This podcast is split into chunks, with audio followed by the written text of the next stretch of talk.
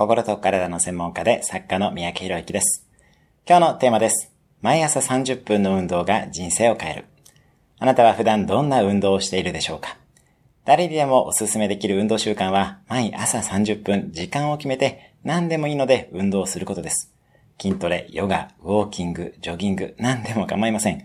大事なのは、運動そのものを習慣化することです。習慣化するには朝しかありません。朝の時間なら誰にも邪魔されることはありません。毎朝30分運動するだけで、体も脳も活性化するので、その日一日が変わり、人生が変わります。例えば、自転車通勤や30分は徒歩を使って通勤することなども朝の運動になります。自分なりの継続しやすい仕組みを作りましょう。今日のおすすめ1分アクションです。明日の朝の30分間の運動の予定を立ててみる。